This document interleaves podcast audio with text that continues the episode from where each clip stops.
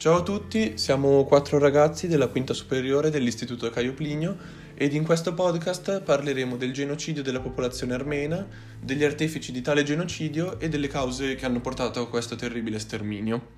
Con l'espressione genocidio armeno si indicano le deportazioni ed i massacri che vennero compiuti dai turchi nei confronti degli armeni e che portarono alla morte di un milione e mezzo di persone, pari a circa i due terzi della popolazione armena nel territorio dell'impero ottomano. Lo sterminio del popolo armeno ha avuto luogo in due fasi distinte, di cui la prima tra il 1894 ed il 1896 per mano dell'ultimo sultano dell'impero ottomano, Abdulhamid II. Quando Abdulhamid II sale al trono, nel 1876, l'impero ottomano conta una forte presenza cristiana ed il sultano inizia a temere le, rivendicazioni elleniche sulle coste dell'Asia minore e soprattutto teme la nascita di una nazione armena indipendente. A partire dai primi anni 90 del XIX secolo, gli armeni iniziano a chiedere la realizzazione e il rispetto di quanto detto precedentemente nel congresso di Berlino. E tra il 1892 ed il 1893, a Merzifon e Tokat, che sono due città dell'attuale Turchia, gruppi di armeni iniziarono a protestare pubblicamente a tal punto che il sultano fu costretto a reprimere queste rivolte con metodi sanguinari e servendosi di musulmani locali contro gli armeni. L'episodio più significativo di questo dissenso degli armeni nei confronti del sultano, e che fu praticamente il culmine di questa protesta, si ha nel 1905 quando la Federazione Rivoluzionaria Armena tenta di assassinare Abdulhamid II piazzando una bomba sotto la sua macchina durante una sua apparizione pubblica. Il sultano riuscì a salvarsi miracol- miracolosamente poiché l'innesco agì prima del dovuto ma morirono comunque 26 persone e ne vennero ferite 58, di cui 4 morirono poi in ospedale e inoltre vennero distrutte anche altre 17 automobili, oltre a quella del sultano. Abdulhamid II scaricò inoltre agli armeni la colpa dei fallimenti del suo operato e di quello dei suoi predecessori e tra il 1894 e il 1896 condusse una dura campagna di repressione contro gli armeni, emanando anche alcune leggi per isolarli dalla vita civile e renderli reietti dell'impero. Questa possiamo dire che fu un'anticipazione di quello che avrebbero poi fatto i nazisti con gli ebrei in Germania ed i fascisti in Italia.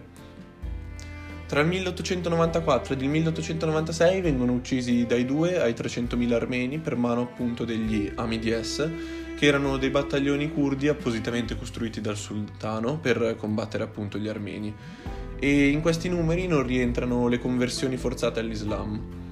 A causa delle persecuzioni si assisterà anche ad una forte ondata migratoria e questo è l'inizio di una serie di massacri che durerà in maniera più o meno forte per 30 anni e sotto tre regimi turchi differenti. Un nemico ancora più temibile del sultano si stava però preparando ed era ormai alle porte, possiamo dire. Infatti, nel periodo precedente alla Prima Guerra Mondiale, nell'impero ottomano si era affermato il governo dei giovani turchi ed il loro partito Unione e Progresso.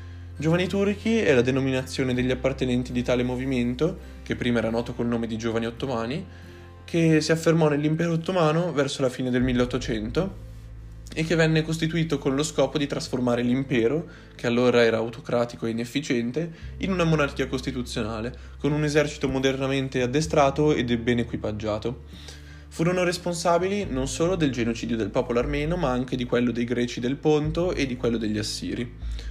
Essi erano seguaci delle dottrine socialiste e marxiste e vedevano nella perdita dei possedimenti delle potenze europee la possibilità di un'espansione e miravano inoltre al ricongiungimento di tutti i popoli di etnia turca che vivevano nell'Asia centrale, per esempio i tartari, i kazaki, gli uzbeki.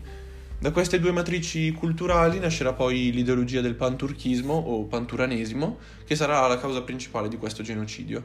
Questa ideologia ci ricorda un po' quella di Guglielmo II quando aveva come obiettivo il pangermanesimo, ovvero riunificare tutte le popolazioni che parlavano la lingua, tede- che util- parlavano la lingua tedesca.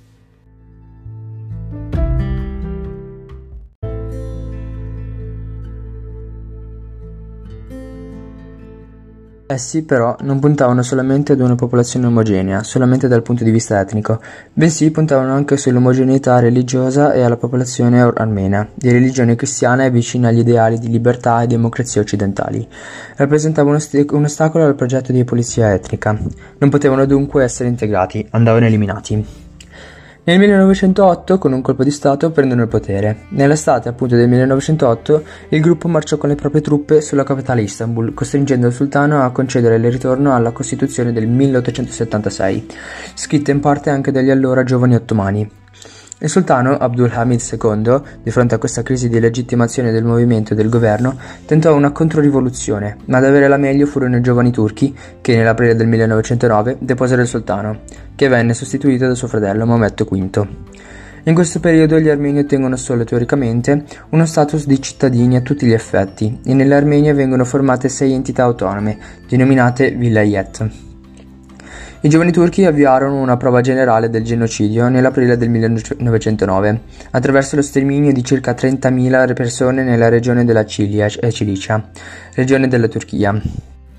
Nel 1913 il partito Unione e Progresso, giovani turchi, formarono una dittatura militare composta da Cemal, Enver e Talat, rispettivamente ministri della Marina, della guerra e dell'interno, passati alla storia con, anche con il nome di Triumvirato della Morte. Essi avevano ormai i pieni poteri per dirigere lo Stato e, attraverso varie riunioni segrete, delineano il piano per omogeneizzare la Turchia tramite la forza delle armi. Il primo passo è intervenire nelle attività parlamentari facendo approvare una legge che permetteva lo spostamento di popolazioni in caso di guerra, editto del trasferimento. Inoltre Enver assolda 30.000 avanzi di galera e crea un'organizzazione speciale, il cui scopo ufficiale, in teoria, era quello di effettuare azioni di guerriglia in caso di conflitto. In realtà si tratterà di una vera e propria macchina di sterminio. Il Triumvirato della Morte, assieme al movimento dei giovani turchi, elaborerà anche una sorta di rete segreta di comunicazione per impedire l'ordine di sterminio ad ogni comando de- eh, della gendarmeria, che era articolata dai seguenti passaggi. L'invio di un messaggio in cui si dice di proteggere gli armeni, con la scusa ufficiale del trasferimento per motivi bellici. Contemporaneamente un invio di un messaggio cifrato che invece dava l'ordine di sterminio e conteneva anche una clausola di distruggere il messaggio così da non lasciare prove. Con l'inizio della Prima Guerra Mondiale, i giovani turchi videro l'occasione perfetta per poter continuare la loro opera di pulizia etnica. Inoltre, con l'inizio della Grande Guerra, essi erano timorosi e preoccupati di una possibile alleanza degli armeni a fianco dei russi, da sempre ostili ai turchi.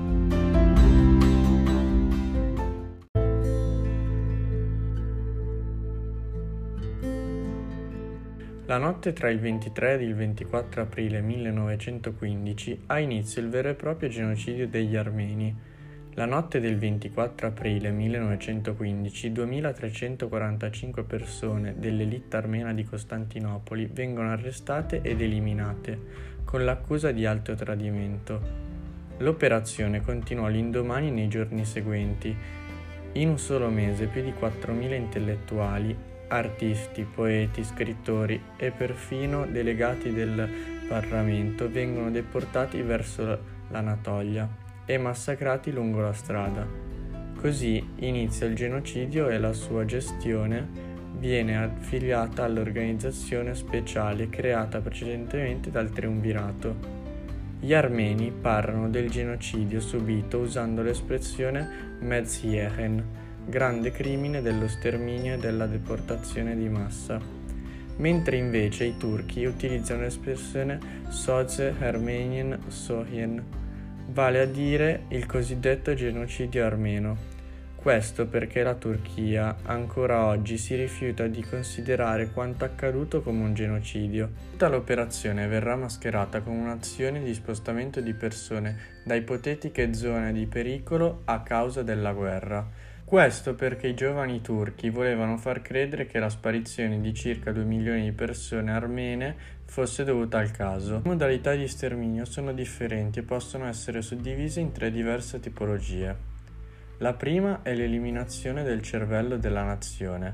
Il 24 aprile 1915 e nei giorni e mesi seguenti come scritto in precedenza, vengono deportati e poi massacrati circa 4.000 intellettuali armeni. Poeti, scrittori, scultori, deputati.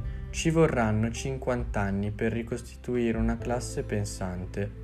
La seconda modalità di sterminio è l'eliminazione della forza, cioè tutti i maschi armeni che avessero dai 18 ai 60 anni vennero chiamati alle armi a causa della guerra in atto un decreto successivo al loro arruolamento stabilirà poi il disarmo di tutti gli armeni, che verranno a gruppi di 100 isolati e poi massacrati.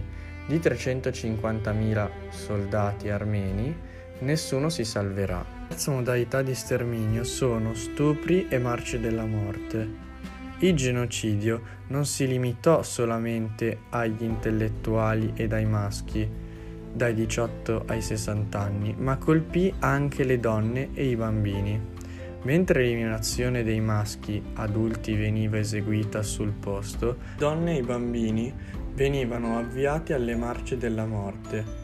Le donne avevano solamente un mezzo per evitare la deportazione, converti- convertirsi all'Islam, ma ciò succedeva raramente perché convertirsi all'Islam avrebbe comportato un imminente matrimonio con un uomo musulmano.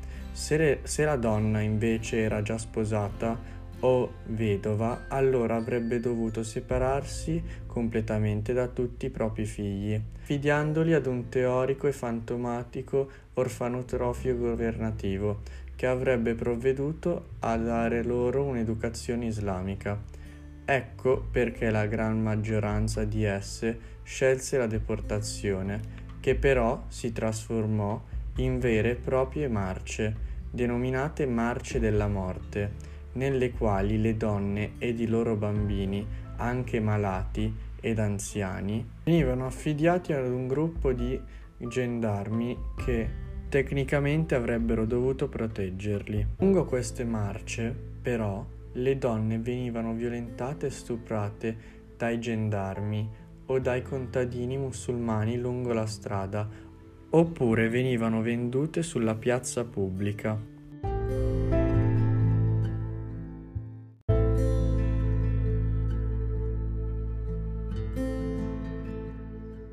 Nelle marce centinaia di migliaia di persone vennero uccise, altri morirono per sfinimento, fame, per pessime condizioni igieniche o malattia.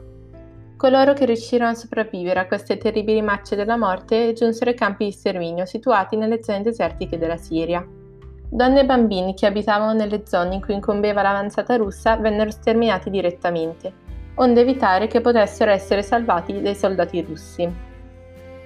Le ditte di trasferimento, ossia dello spostamento di intere popolazioni per motivi bellici, doveva per legge essere comunicato con 5 giorni di anticipo, ma nella stragrande maggioranza dei casi veniva dato molto meno tempo, per evitare che gli armeni potessero pianificare una fuga o rifugiarsi. Il 10 giugno del 1915 venne proclamata una legge e ne vennero poi pubblicate delle altre sempre contro gli armeni, secondo cui i beni delle persone deportate venivano dichiarati beni abbandonati e dunque divenivano soggetti a confisca e ricollocazione. Nel luglio del 1916 il ministro dell'interno Talat dà l'ordine di eliminare i superstiti. Essi verranno ammassati in delle caverne, cosparsi di petrolio e verrà poi dato loro fuoco. In tutta l'Armenia in questo periodo si potrà assistere al macabro spettacolo di uomini, donne e bambini morti e lasciati insepolti lungo le strade. Coloro che invece si trovavano nei campi di concentramento ad Aleppo, in Siria, vengono inviati verso la zona desertica di Deir ez-Zor e qui verranno definitivamente annientati. Il mausoleo innalzato dagli armeni a Deir ez-Zor a ricorsità all'olocausto verrà poi raso al suolo dall'ISIS nell'autunno del 2014. Secondo lo storico polacco Rafael Lemkin, che coniò il termine genocidio, si è trattato del primo episodio in cui uno Stato ha pianificato a tavolino ed eseguito sistematicamente lo sterminio di un'intera popolazione. I paesi che riconoscono ufficialmente il genocidio armeno sono 22, tra cui l'Italia, mentre in altri questa strage viene riconosciuta solamente dai singoli enti o amministrazioni. Ci sono poi molti altri paesi, tra cui gli Stati Uniti ed Israele, che continuano a non utilizzare l'espressione genocidio per la paura di una crisi nei rapporti con la Turchia. Barack Obama si era espresso in favore del riconoscimento, prima di diventare presidente degli Stati Uniti, ma quando è stato eletto, pur promuovendo la pacificazione tra Turchia e Armenia, ha evitato di usare il termine. La Turchia stessa non ha mai accettato la definizione di genocidio, sostenendo che le uccisioni compiute per mano dell'impero ottomano non erano altro che una semplice risposta all'insurrezione del popolo armeno e alla necessità di difendere le proprie frontiere. Essi infatti quando parlano del conflitto lo precedono sempre l'espressione genocidio con presunto cosiddetto tale. Sottolineo inoltre che durante questo presunto genocidio siano morti anche migliaia di turchi. Il bilancio del genocidio, ovvero il bilancio degli armeni morti, è controverso. Secondo le fonti turche il numero di morti si aggira intorno a 200.000, mentre invece, secondo le fonti armene, si arriva fino a 2 milioni e mezzo. Gli storici hanno stimato che la cifra reale dei decessi sia intorno a un milione e mezzo di armeni, pari a circa due terzi della popolazione armena.